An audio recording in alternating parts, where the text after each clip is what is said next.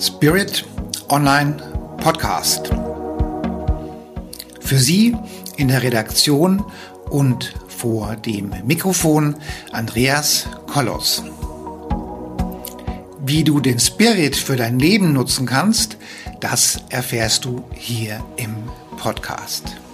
Damit du keine Folge versäumst, abonniere den Podcast gleich und freue dich auf spannende, unterhaltsame Themen hier im Podcast.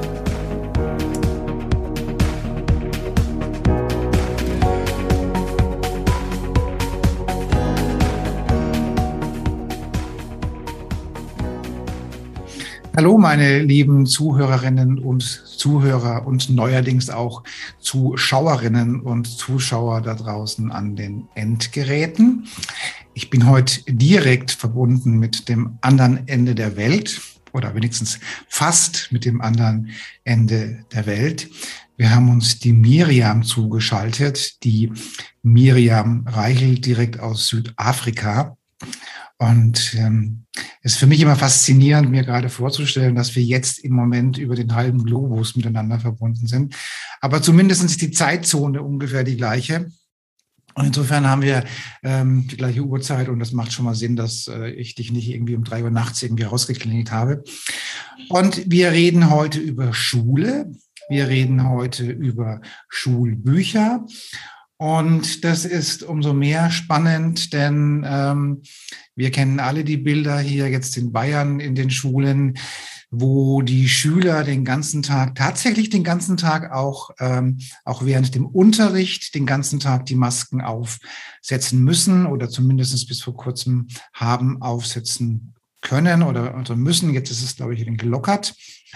Und parallel dazu sah man immer die, die Bilder von den Gastwirtschaften und von den Kneipen, wo man ganz normal sich bewegen kann und der Schule mit Maske.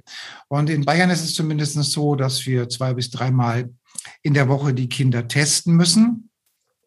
Und ich weiß es hier aus unserer Region hier in Unterfranken, in Main-Spessart, äh, dass immer mehr Eltern ihre Kinder aus der Schule rausnehmen mit dem Hinweis, dass ähm, das ähm, eine Art Körperverletzung gleichkommt, wenn man diese Tests macht und eben auch die Maske den ganzen Tag tragen muss. Und da hat auch ein, ein Gericht in Bayern ganz klar ausgesprochen, dass diese Tests nicht unbedingt pflichtmäßig durchzuführen müssen und dass den Kindern dadurch eben kein Nachteil ja, beschert werden darf. So. Liebe Miriam, du bist Expertin, du hast deinen eigenen Schulbuchverlag und wenn du dich erinnerst an unser Vorgespräch, da haben wir darüber geredet, wie kommt man denn auf die Idee, Schulbücher zu schreiben? Schön, dass du heute da bist. Vielleicht erklärst du nochmal den tollen Menschen da draußen, wer du bist, was du machst und wie man auf die Idee kommt, Schulbücher zu schreiben. Ja, also ich schreibe auch keine Schulbücher, sondern Lernhilfen. Das ist nochmal ein kleiner Unterschied. Ähm, ja, mein Name ist Miriam Reichel und ähm, ich habe zwei Verlage, Mamis und Kaios Verlag und bin in zwei Richtungen unterwegs. Einmal äh, in dem Feld Gesundheit und Heilung und einmal eben im Schulbuchbereich oder beziehungsweise in den, bei den Lernhilfen. Mhm. Und ähm, ich bin auf die Lernhilfen gekommen, als meine Kinder selbst äh, in der Grundschule waren und äh, ich ganz schnell gemerkt habe, dass die Idee, die ich von Bildung und von, ähm, von Aufwachsen, von Kindheit habe, dass die jetzt also nicht unbedingt mit, mit dem Bild der Schule übereinstimmt. Also gerade was die Bildung anbelangt. Also ich wollte immer, dass meine Kinder eine große Allgemeinbildung haben, dass sie ein umfangreiches Wissen haben von Geschichten, von, von Büchern. Also ich glaube, meine Kinder haben äh, so die ganze bekannte äh, Lektüre für, für Kinder vorgelesen bekommen. Und äh, das war mir immer unheimlich wichtig. Also, dass die lernen, sich zu artikulieren, dass sie lernen, in Geschichten, also Geschichten anzuhören, Geschichten zu leben, ähm, in den Geschichten auch Lösungen zu erlernen und äh, ja und sich dann so ihren eigenen Weg bilden können, weil sie weil sie halt verschiedene Ideen haben und dass sie auch aufwachsen mit diesem Bild, das wir ja immer in diesen Heldengeschichten haben, dass wir eben auch noch Helden sind, also dass wir was können, okay. dass wir also praktisch stark wie Pippi Langstrumpf sind. Und ähm, ich, meine Kinder waren beide Legastheniker und da habe ich dann eben auch ganz schnell gemerkt, wie dieses Schulsystem tickt. Und äh, ja, dass es doch sehr darum geht, auswendig zu lernen und wiederzugeben.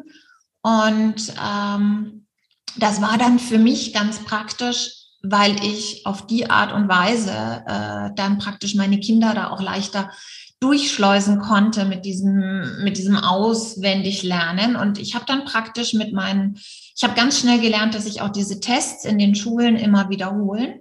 Und dass also organisierte Mütter haben diese Tests und nicht organisierte Mütter, wie ich das damals war, die haben diese Tests nicht. Okay. Und ähm, ja, ich habe halt immer auch gedacht, man schreibt Aufsätze aufgrund von Fantasie, aufgrund von Geschichten, die man gehört hat, ähm, aufgrund von Lebensumständen, die man erlebt hat und habe halt dann gelernt, dass man in der Schule das eben nicht so macht, sondern da hat man verschiedene ähm, Aufsatzteilchen und die setzt man dann zusammen. Und die gute Mutter, die lernt eben mit ihrem Kind praktisch auswendig Anfänge von Aufsätzen und Ende von Aufsätzen. Dann kriegen die Kinder schon mal viele Punkte für den Anfang und den Ende und das Ende.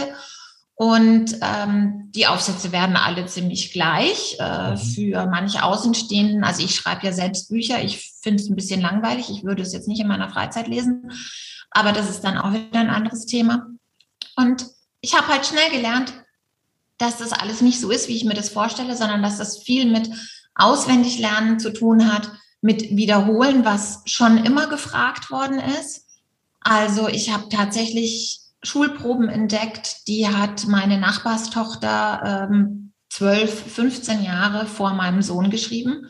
Das heißt, da ist exakt die gleiche Probe wieder rausgegeben worden und die gleichen Fragen wieder gestellt worden. Und natürlich kann man jetzt sagen, eine Müllkippe funktioniert immer gleich, aber andererseits entwickelt sich ja auch unsere Gesellschaft. Also es, es hat schon auch was sehr, sag ich mal, hinderliches, dass wir jetzt über Jahre hinweg immer das Gleiche lernen. Und unser Schulsystem ist sehr starr. Also ich habe mich zum Beispiel mal mit jemandem unterhalten, der im Kultusministerium für Altgriechisch saß.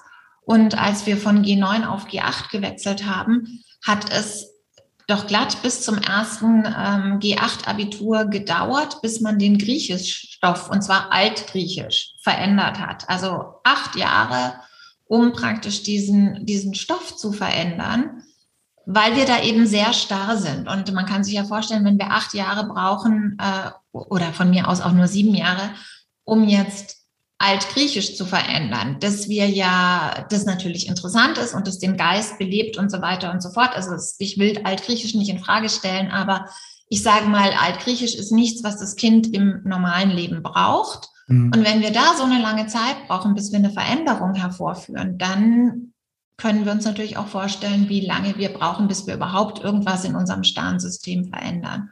Mhm. Und ja, ich bin dann irgendwann auf diese Probenbücher gekommen, mhm. habe also festgestellt, dass Mütter immer diese Proben haben, dass Mütter Proben sammeln, dass die geschickte Mutter äh, ihrem Kind verschiedene Proben vorher vorlegt und wenn die Müllkippe dann eben behandelt wird, dann hat dieses Kind im Zweifel schon drei Müllkippenproben gemacht und ähm, ja, geht dann in die Schule und schreibt also genau das hin, was es zu Hause auswendig gelernt hat. Mhm. Und mein Anliegen war dann eigentlich, dass jetzt weder die Mütter stundenlang im Internet suchen müssen nach irgendwelchen Proben, die vielleicht passen, mhm. noch dass, ich sage jetzt mal, die Kinder der Mütter, die jetzt nicht die Zeit haben, im Internet stundenlang zu suchen oder eine Probensammlung haben, dass die einfach gleichgestellt sind.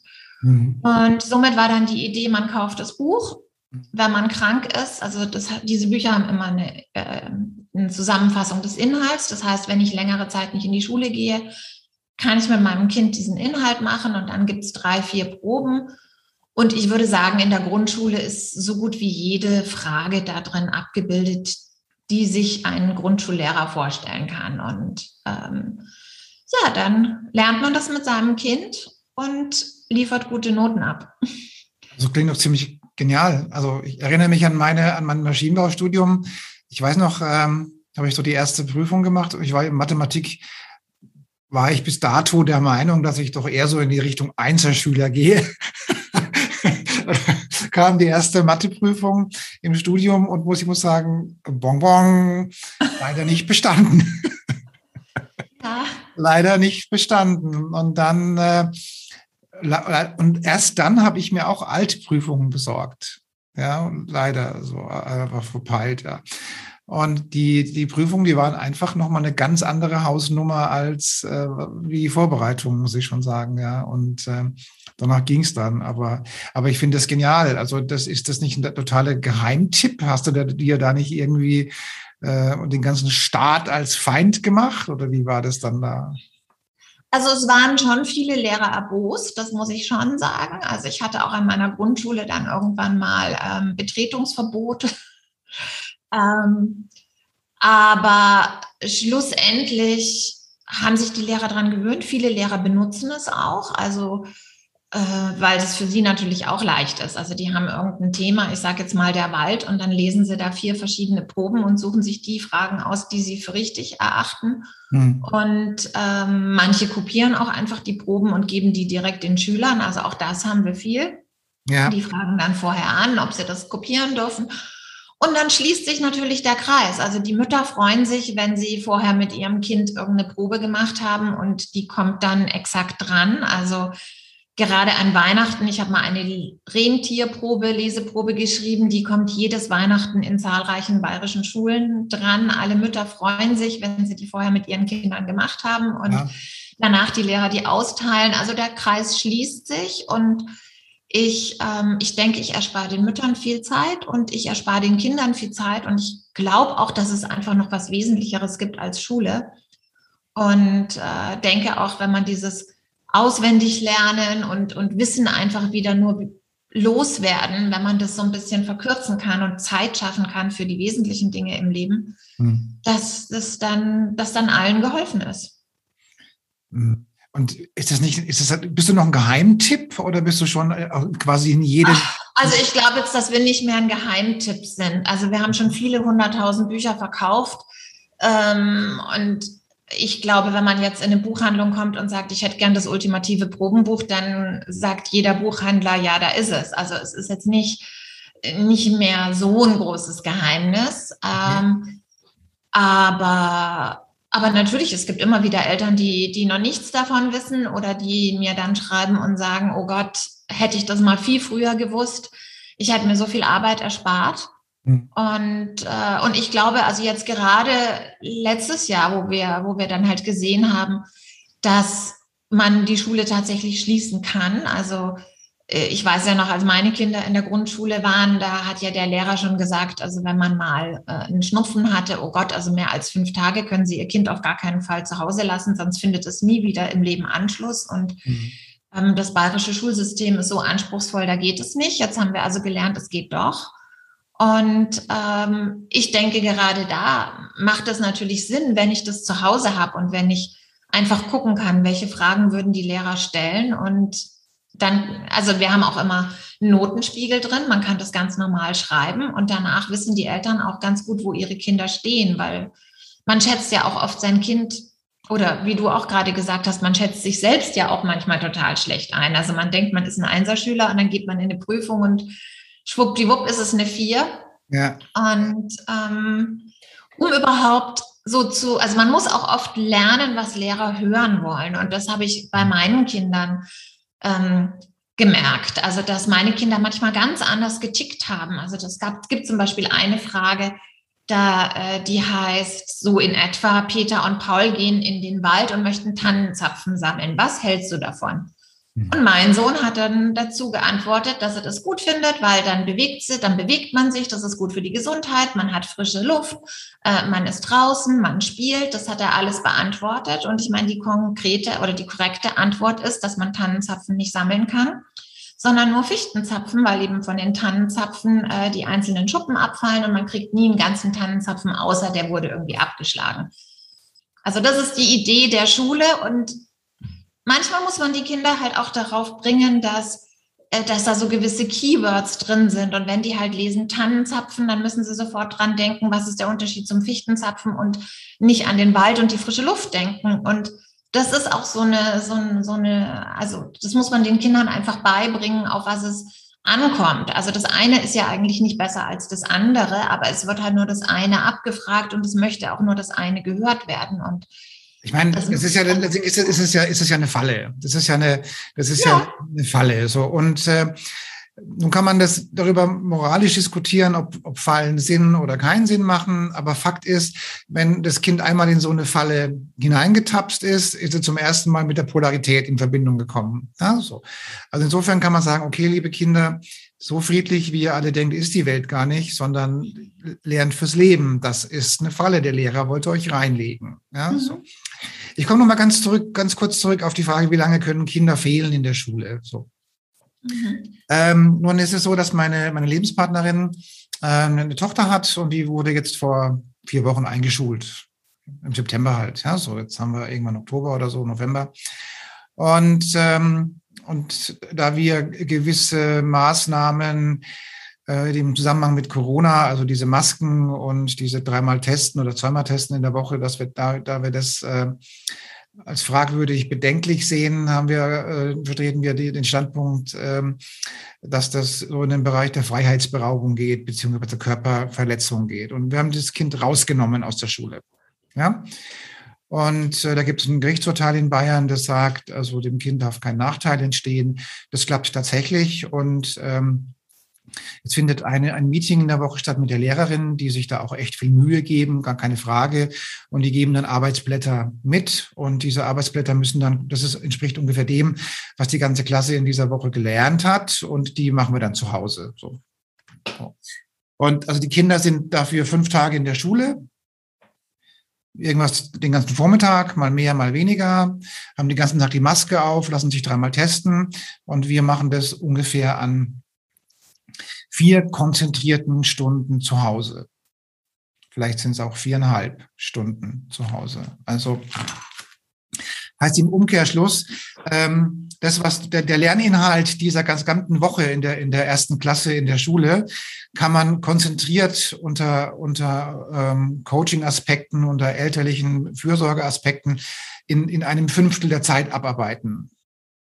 Ja, weil die Schule ja schon viel auch aus organisatorischen Dingen besteht, wie gemeinsam in die Schule reingehen, still sein, hinsetzen, Sachen rausholen, dann, dann dies, dann jenes und sonst irgendwas. Also zumindest in der ersten Klasse stellen wir fest, dass, äh, dass das, der ganze Stoffinhalt in einem Fünftel der Zeit ungefähr abgearbeitet wird.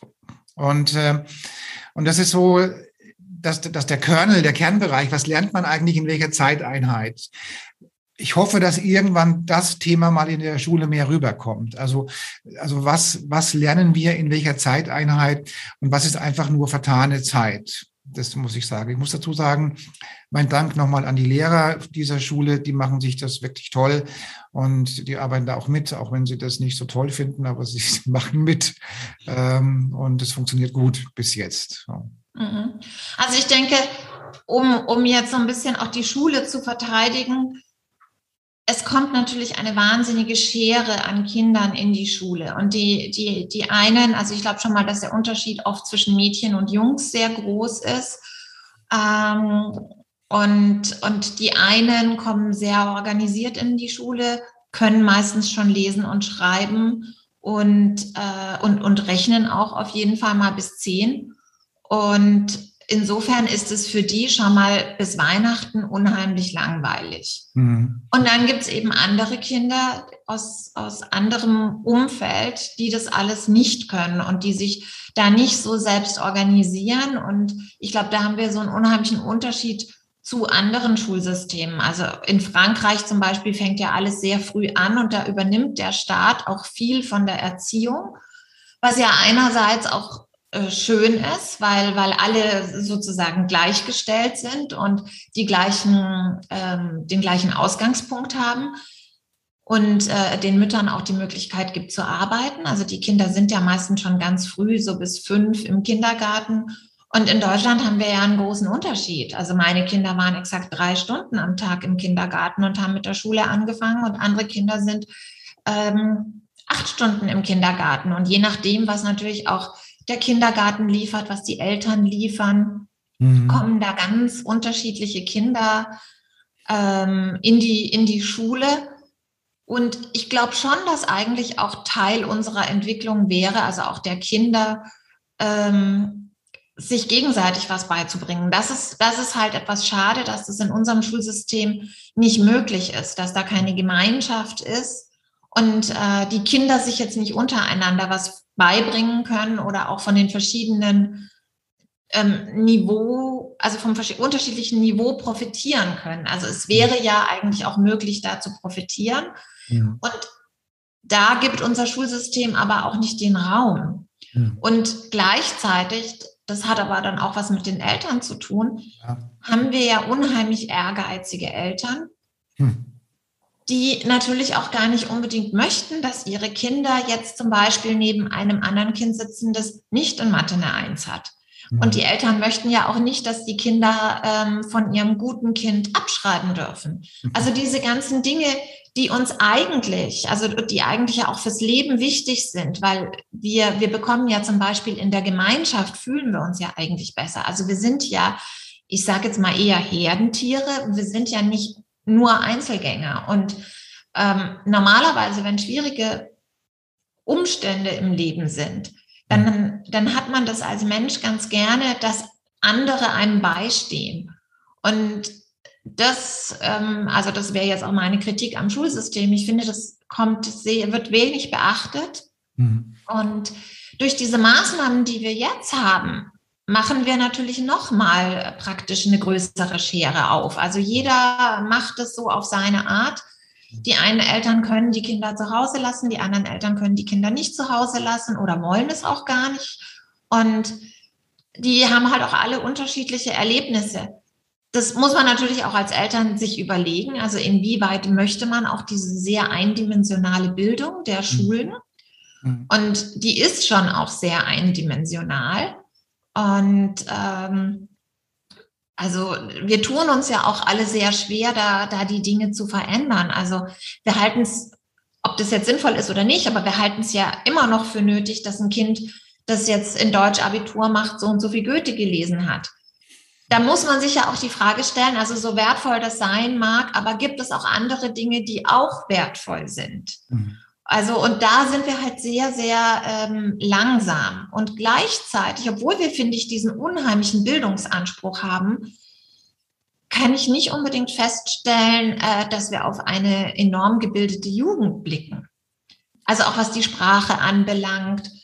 Also die Jugend von heute hat ja auch eine sehr äh, eher reduziertere Sprache, dadurch, dass sie auch so viel Englisch verwenden. Also die Sprache wird ja nicht mehr so gelebt. Also wenn man sich jetzt mal irgendwelche Schriften von Sophie Scholl anschaut, die jetzt auch nicht, sage ich jetzt mal, der literarische äh, Supercrack war.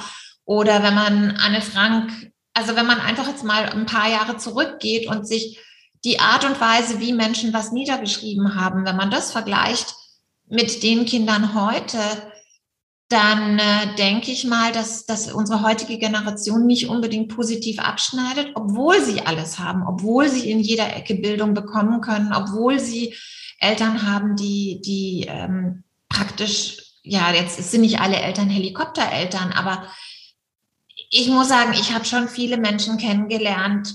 Also ich habe sogar Eltern kennengelernt, die die Doktorarbeiten ihrer Kinder geschrieben haben. Also es ist jetzt nicht so, dass es das nicht gibt. Und ich sage mal, dass die Eltern ähnlich gut im Stoff sind wie die Kinder. Das ist bei uns zumindest in, einem, in, in gewissen Gruppierungen ist es einfach ähm, Usus. Und da muss man natürlich auch aufpassen, dass die Kinder einfach ihre eigenen Lösungen finden können und dass sie auf ihren eigenen Beinen stehen können. Und da bin ich mir nicht so sicher, ob wir gerade auf dem richtigen Weg sind bin mir da sogar ziemlich unsicher oder, oder sicher, dass wir auf dem falschen Weg sind, weil wenn man jetzt mal so sieht, jetzt haben wir 70 Jahre Demokratie oder fast 80 Jahre Demokratie und, und 70, 80 Jahre Bildungssystem und, und nun gibt es immer noch Menschen, die der Meinung sind, dass, dass, dass eine Maske äh, vor einem Virus schützt. Ja, also ich war zu meiner Bundeswehrzeit war ich in, in der Bekämpfung von äh, atomaren, biologischen und chemischen Kampfstoffen beschäftigt. Ja. Oder wenn man sich mal ein Labor anschaut, was die für Schutzmaßnahmen haben. Ja. Aber eine Stoffmaske, ja, die, die eine Körnung hat, so groß wie ein Maschendrahtzaun und, und ein Virus, der vielleicht bildlich gesehen so groß ist wie eine Fruchtfliege und dass ich mit einem Maschendrahtzaun mir nicht vor die Scheiben hänge, um damit Fruchtfliegen einzufangen, das sollte jeder wissen. Ja, nun kann man sagen, man spuckt sich nicht gegenseitig an. Ja, das ist okay, aber, aber dass, dass diese Stoffmasken irgendwas gegen ein Virus tun, ist totaler Blödsinn. Und alle rennen so rum mit dieser Maske. Ja, und jeder weiß es und trotzdem tun sie es. Ja. Da fragt man sich schon, wo, hallo Leute, wo ist denn die Transferintelligenz geblieben? Ja. Ich setze so eine Maske auf, wenn ich meine Garage auskehre, weil der Staub unangenehm ist, ja, oder weil da auch noch Mäusekot dabei ist und dann ist der Staub doppelt unangenehm und auch noch gefährlich, ja, oder, oder wenn ich in der Mähdrescher herlaufe und da staubt alles, okay, ja, aber doch das, da, da, fragt man sich, Leute, habt ihr irgendwas gelernt? Habt ihr irgendwas, ist, ist da irgendwas in Erinnerung geblieben? Was ist denn mit der Transferintelligenz? Was hältst du denn von der Transferintelligenz? Naja, also äh, wir haben jetzt den Lehrplan Plus seit einiger Zeit und der soll gerade das Transferdenken ähm, fördern. Also ich persönlich sehe jetzt da nicht so eine große Förderung. Ich glaube, dass unseren, unseren Kindern fehlt, fehlt halt, also unseren, unseren Kindern fehlt auch unheimlich viel Körpergefühl. Also unsere, es gibt zahlreiche Kinder, die können keinen Purzelbaum mehr machen. Es gibt, also Kinder wachsen im Moment auch auf, immer in, in dieser Idee, dass auch wenn man krank wird, dass das immer von außen repariert werden muss, dass man mhm. also irgendwo hingeht. Das heißt, dieses Selbstlösungen finden, das nehmen wir unseren Kindern oft und das nehmen wir ihnen halt unter anderem auch, indem wir ihnen mit drei Jahren schon ein iPad in die Hand drücken. Also und da müssen wir uns natürlich selbst an die Nase packen und jetzt auch nicht nur dem, dem Schulsystem, weil ich ja dann auch fairerweise sagen muss, da steht ein Lehrer vor, im Gymnasium zum Beispiel vor 30 Kindern. Mhm. Dann ähm, habe ich persönlich festgestellt, meine Kinder waren also im deutschen und im englischen Schulsystem dass die deutschen Kinder, auch wenn das niemand hören will und ich jetzt böse bin, äh, keinen Respekt mehr haben. Also es mangelt an der normalen Erziehung. Mhm. Und ich würde mal sagen, ein, wenn es gut läuft, dann ist ein Lehrer von 45 Minuten, 30 Minuten damit beschäftigt zu sagen, äh, Ruhe bitte, das sagt er am Anfang und irgendwann sagt er, haltet die Klappe oder er schreit oder er macht sonst was, weil es keinen interessiert. Mhm. Und dann bleiben 30 Minuten übrig. Und in diesen 30 Minuten kann er bei 30 Schülern jedem Schüler praktisch eine Minute Sprechzeit geben, aber dann sagt er selbst ja auch gar nichts. Mhm. Und gleichzeitig soll er ja auch noch was beibringen. Mhm. Das heißt, wenn er die Hälfte der Zeit meinetwegen Englisch beibringt, dann hat jedes Kind 30 Sekunden, um Englisch zu reden. Mhm.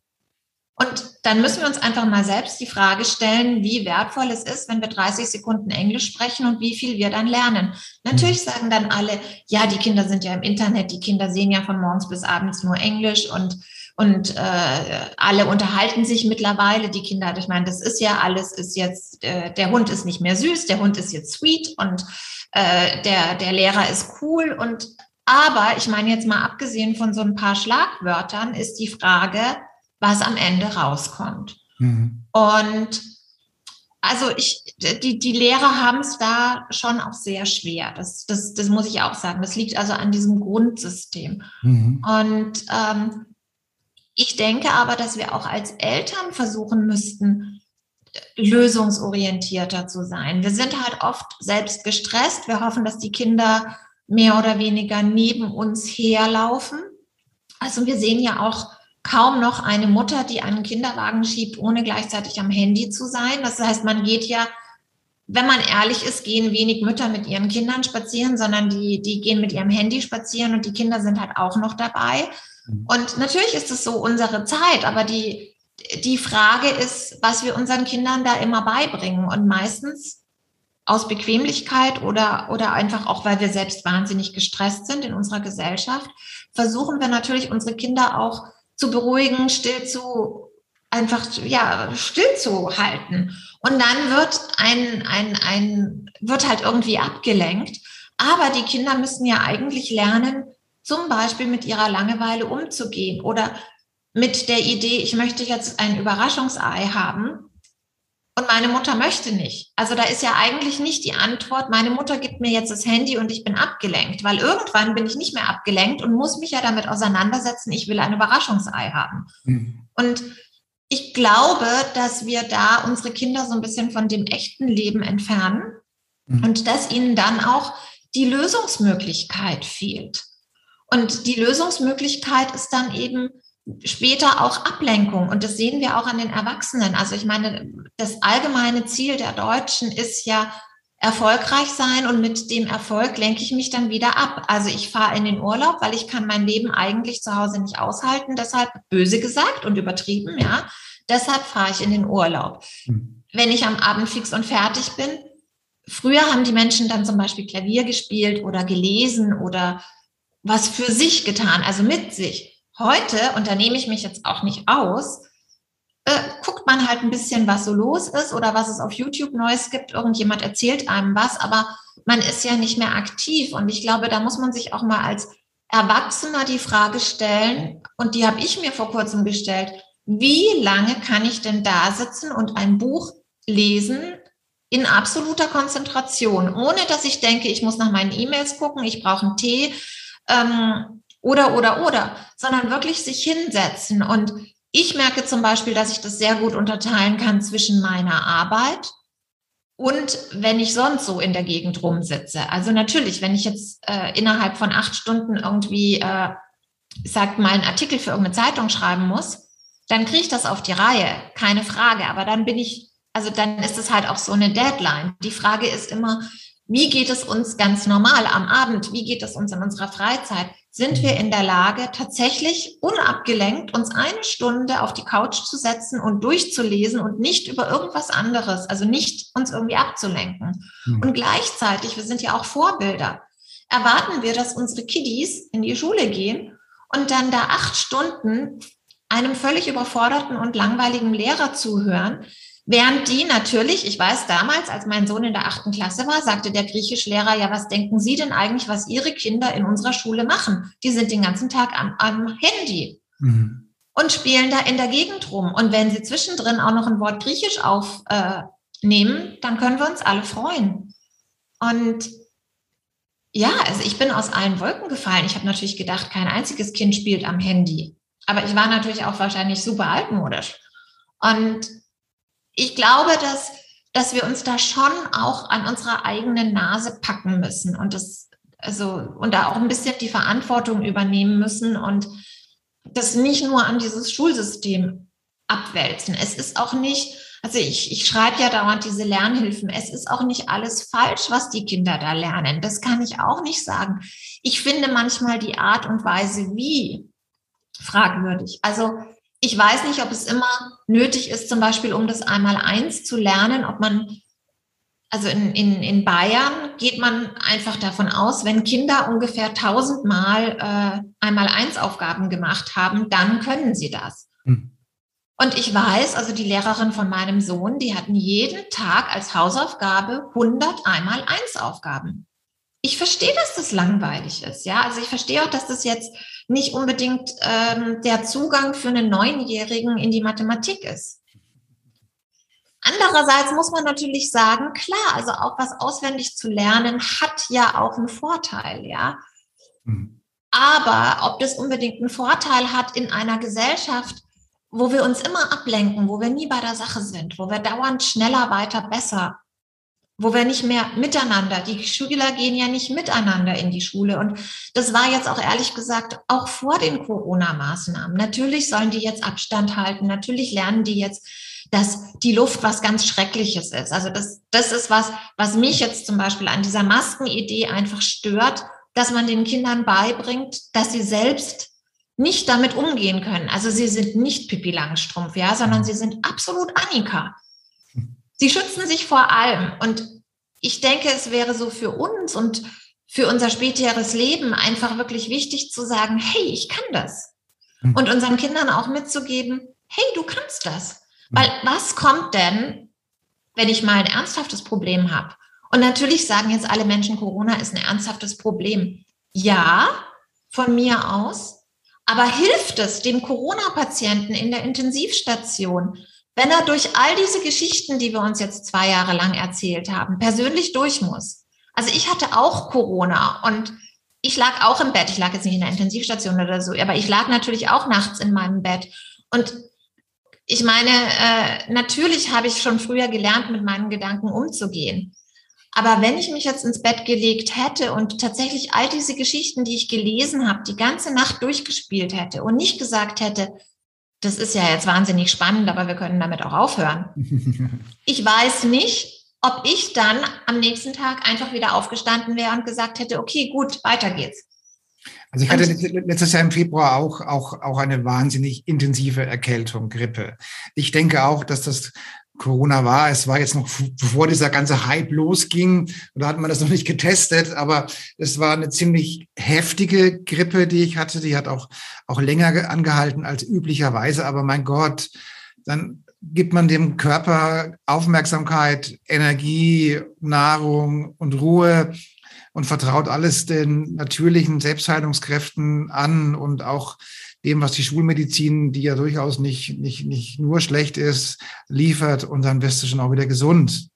Ja, aber, ja, aber die Frage ist ja, wenn wir unseren Kindern zum Beispiel jetzt dauernd beibringen, dass wir eigentlich sowas nicht handhaben können. Also wir ja. kriegen eine Grippe, Erkältung, Corona, was auch immer. Ja, wir kriegen eine Erkrankung und wir landen auf jeden Fall im, im Krankenhaus und ähm, haben diese ganzen Geschichten in unserem Kopf. Wir haben die Geschichte von Long-Covid, ja, dann gibt es natürlich jetzt mittlerweile auch Long-Flu und es gibt Long irgendwas und Long irgendwas. Das heißt, wir bringen uns, wir bringen unseren Kindern dauernd bei, dass sie eigentlich nicht damit umgehen können. Und wir müssen natürlich auch durch diese Geschichten, die wir uns da erzählen und die wir anderen Menschen erzählen, da müssten wir eigentlich die Verantwortung auch übernehmen. Also was passiert, wenn man dauernd den Menschen sagt, ja. wenn ihr jetzt Covid bekommt, sterbt ihr. Wenn ihr euch nicht impfen lasst, sterbt ihr. Auf der anderen Seite, wenn ihr euch impfen lasst, seid ihr in drei Jahren tot. Das sind alles Dinge, da müssen wir mal überlegen, wo ist unsere Verantwortung?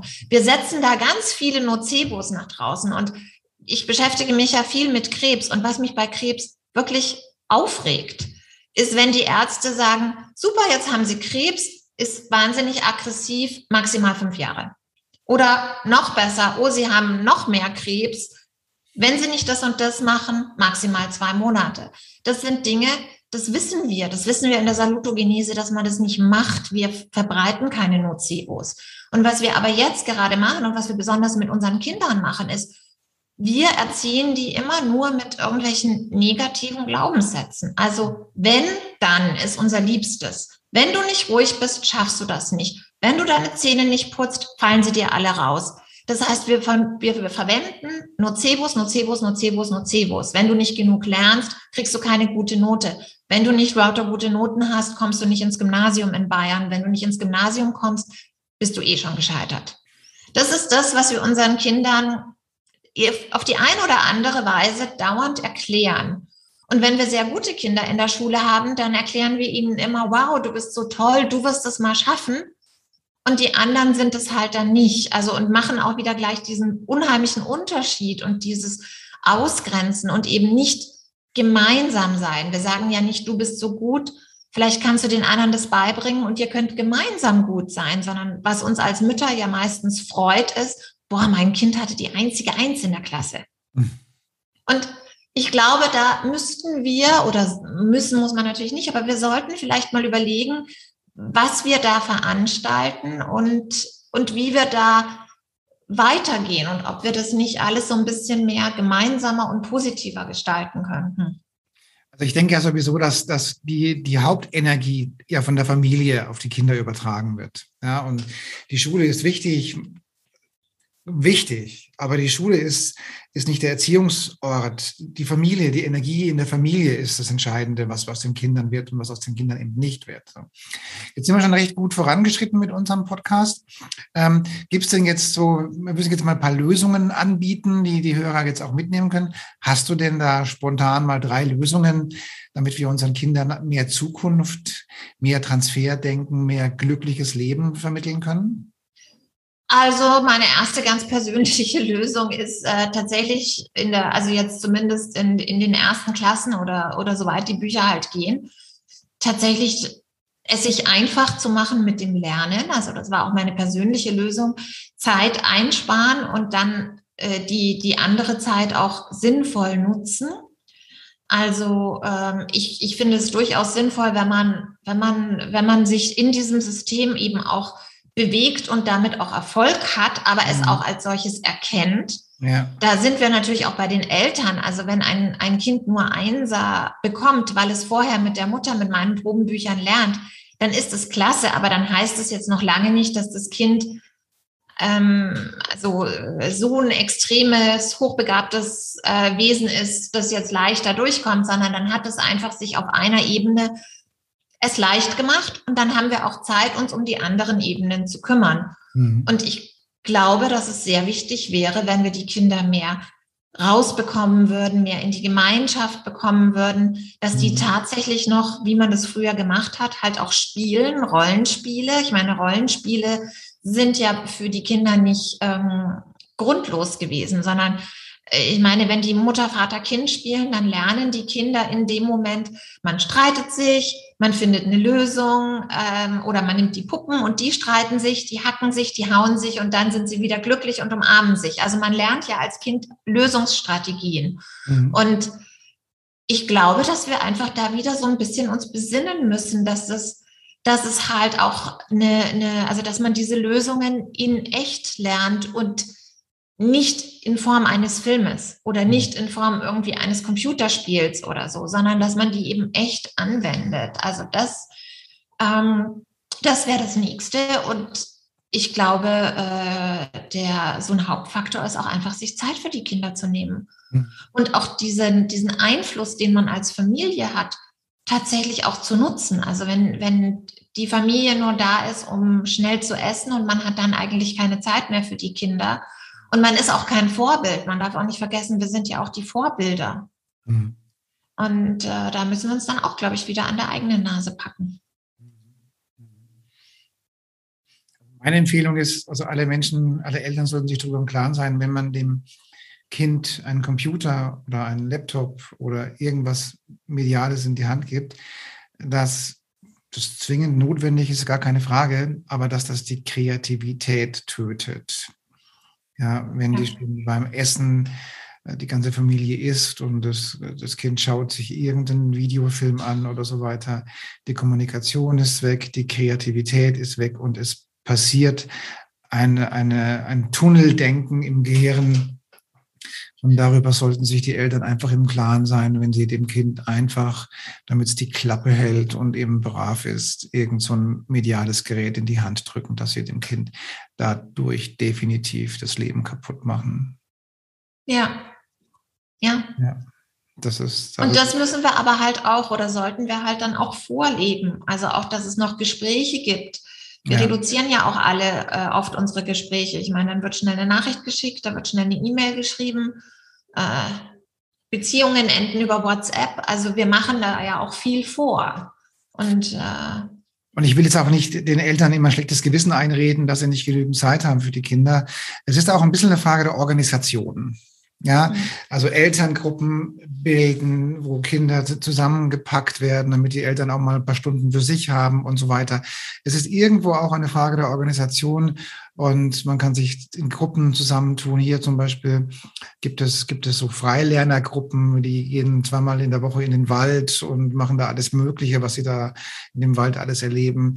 Und dann müssen auch die Eltern nicht immer dabei sein, weil die Gruppe halt die Kinder auch aufnimmt. Ja, und mhm. also viel eine Frage der Organisation. Wir wissen, dass die Eltern oder dass wir Eltern auch ein Leben haben und auch einen Job haben und auch viel zu organisieren haben. aber Gruppen bilden und Lerngemeinschaften bilden, dann kann man sich auch einen Freiraum schaffen, wenn die Eltern oder Großeltern gerade mal nicht in der Nähe sind und verfügbar sind. Hm. Ja, und die Zeit, die man hat, halt dann auch sinnvoll nutzen und tatsächlich sprechen. Ja. Also wenn die Gespräche zum Beispiel beim Mittagessen nicht mehr stattfinden, weil jeder auf seinem Handy spielt, ja. dann hat man natürlich auch so eine einfach die Zeit verspielt, ja. Die man gehabt hätte. Und ich sehe es als unsere Herausforderung an den Kindern und den Menschen grundsätzlich, das, den, den Transfergedanken näher zu bringen. Also einfach selbst mal nachzudenken, selbst mal zu überlegen, kann das sein? Ist das gut? Muss ich das glauben? Stimmt das alles? Ist das logisch?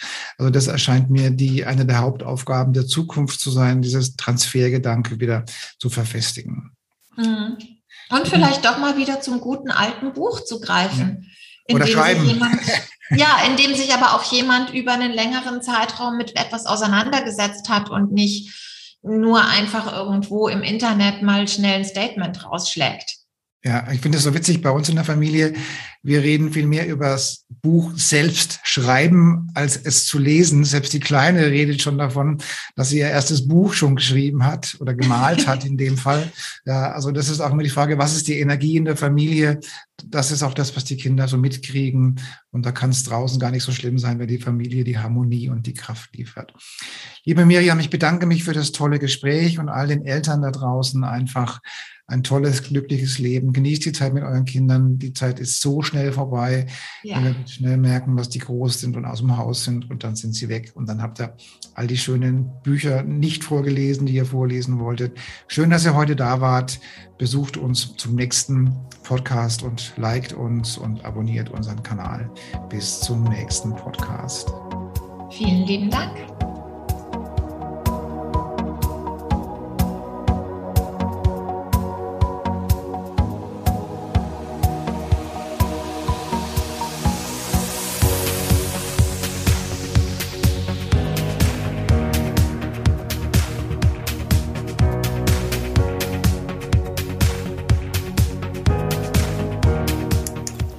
Liebe Zuhörerinnen und liebe Zuhörer da draußen an den Endgeräten, ich hoffe, Ihnen hat der Beitrag gut gefallen und wir würden uns freuen, wenn Sie unseren Podcast abonnieren würden. Wir würden uns außerdem freuen, wenn Sie unseren Podcast an Ihre Freunde, Bekannte und an Ihre Familie weiterempfehlen. Und freuen Sie sich schon auf den nächsten Beitrag, immer freitags für Sie online. Das war Ihr Andreas Kollos hier in der Redaktion und vor dem Mikrofon. Ihnen und Ihren Lieben eine schöne Zeit. Bis zum nächsten Podcast.